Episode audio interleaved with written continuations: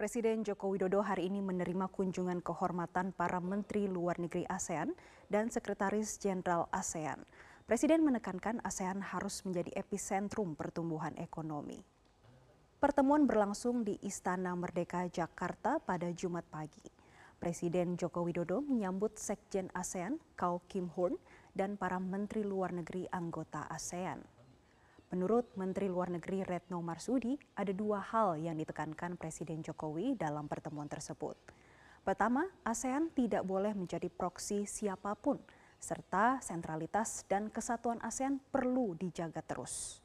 Kedua, Presiden menekankan ASEAN harus menjadi epicentrum of growth atau pusat pertumbuhan ekonomi dunia di tengah gelapnya proyeksi ekonomi dunia saat ini. Namun, ASEAN harus mampu menjaga perdamaian di kawasan harus menjadi epicentrum of growth atau pertumbuhan ekonomi di tengah gelapnya proyeksi ekonomi dunia saat ini.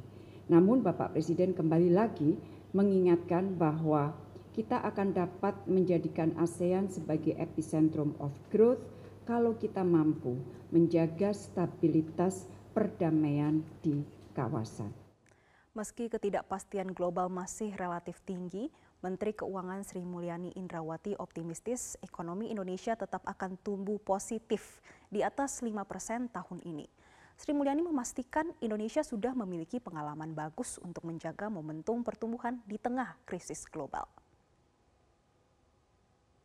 Dalam kuliah umum dalam rangka ulang tahun Media Indonesia ke-53, Sri Mulyani menegaskan pemulihan ekonomi Indonesia saat ini sangat kuat karena disumbangkan oleh seluruh komponen agregat demand lintas sektor dan merata di hampir semua wilayah di tanah air.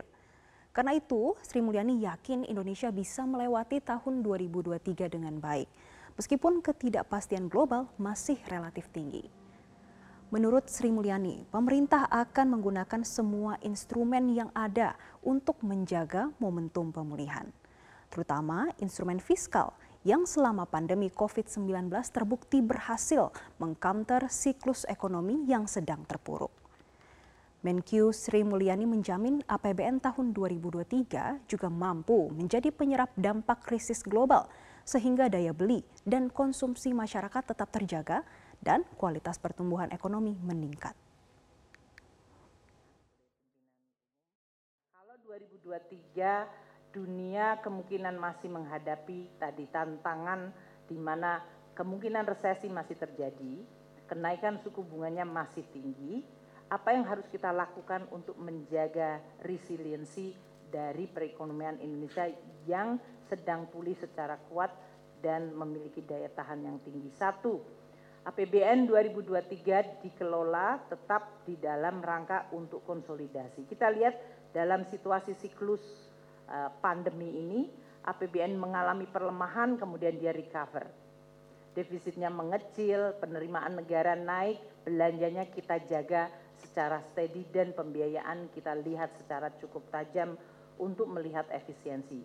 Sehingga masuk 2023 pada saat dunia mengalami kemungkinan perlemahan, APBN sudah mulai relatif sehat. Optimis karena kita punya track record yang cukup baik tiga bulan di dalam mengelola, namun kita waspada karena ini tantangannya beda. Hujan deras yang terjadi di wilayah Kabupaten Mamasa, Sulawesi Barat mengakibatkan tanah longsor. Akibat kejadian ini, dua orang meninggal dunia tertimbun material longsor. Bencana longsor terjadi di Dusun Tondok Salu, Desa Makuang, Kecamatan Mesawa, Kabupaten Mamasa, Sulawesi Barat. Korban meninggal dunia diketahui bernama Asniati dan Elva Kristi yang berjenis kelamin perempuan. Sementara satu korban selamat atas nama Rosmita mengalami memar pada tangan sebelah kanan dan paha sebelah kiri. Saat ini Rosmita sedang menjalani perawatan di puskesmas setempat. Menurut Kapolsek Sumarorong Ibtu Yunus Lebang, sebelumnya ketiga korban berada dalam satu rumah. Namun tiba-tiba tebing yang berada di samping rumah mengalami longsor dan menimpa rumah. Kedua korban kini disemayamkan di rumah duka di Dusun Tanduk Salu, Desa Makuang dan akan dimakamkan pihak keluarga di tempat pemakaman umum setempat.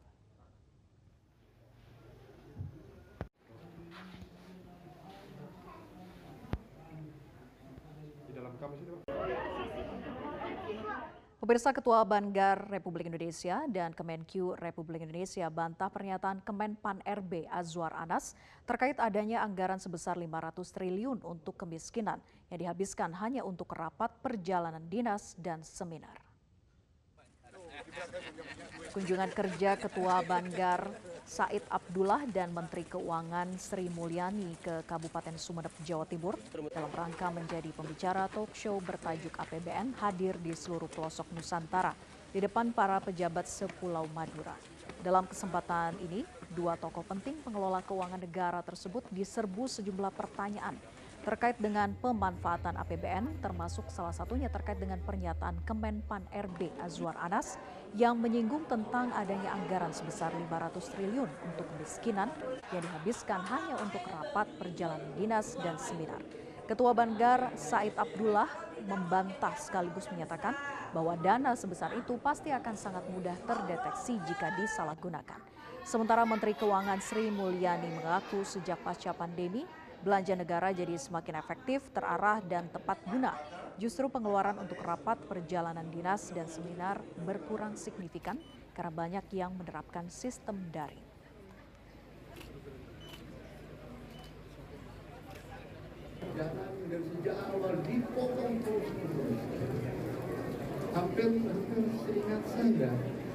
Saya, juga hampir tidak percaya ada 500 triliun. Kita cek, cek and dicek lah. Banggar juga harus hati-hati.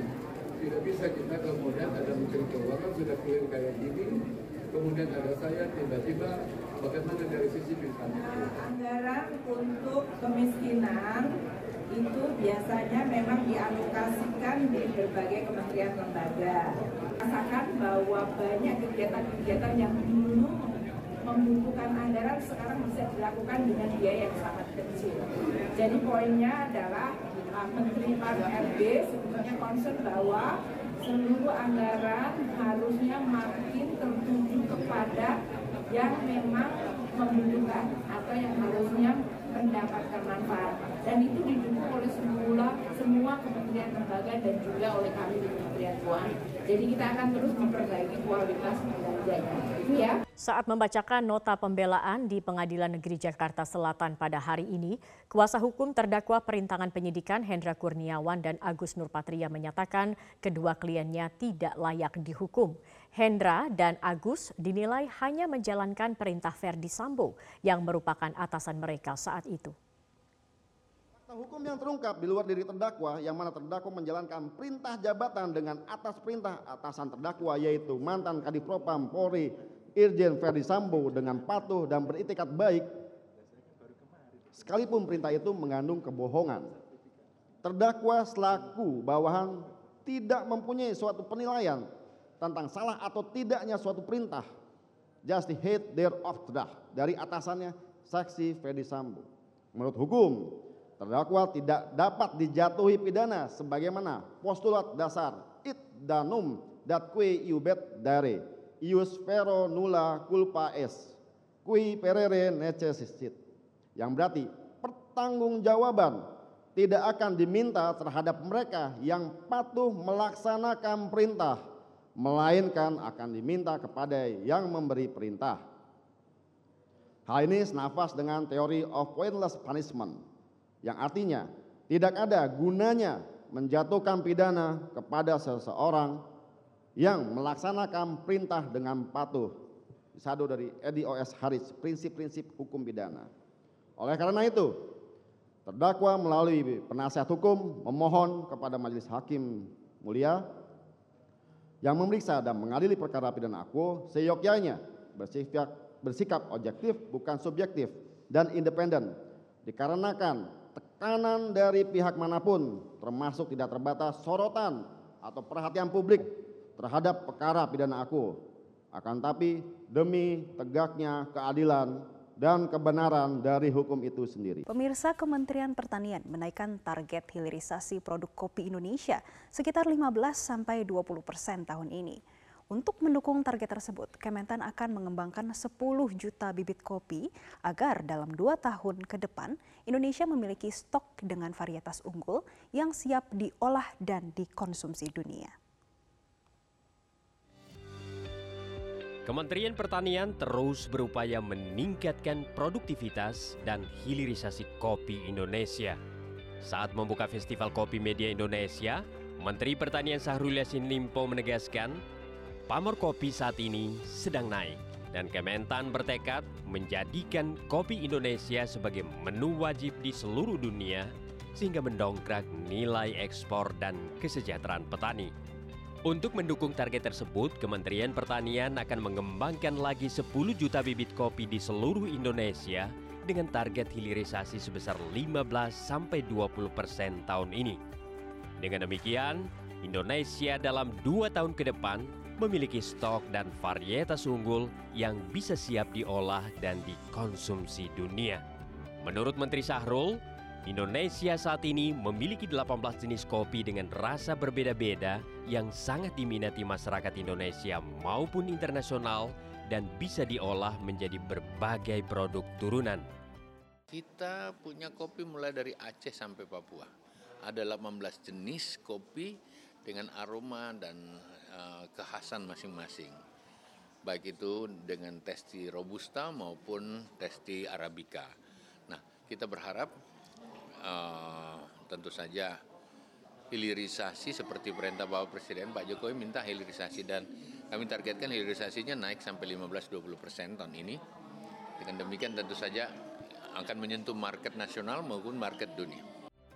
Berdasarkan data Kementerian Pertanian, Indonesia saat ini tercatat sebagai produsen biji kopi terbesar keempat dunia setelah Brasil, Vietnam, dan Kamboja dengan produksi rata-rata 786 ribu ton per tahun atau sekitar 9 persen dari produksi kopi dunia.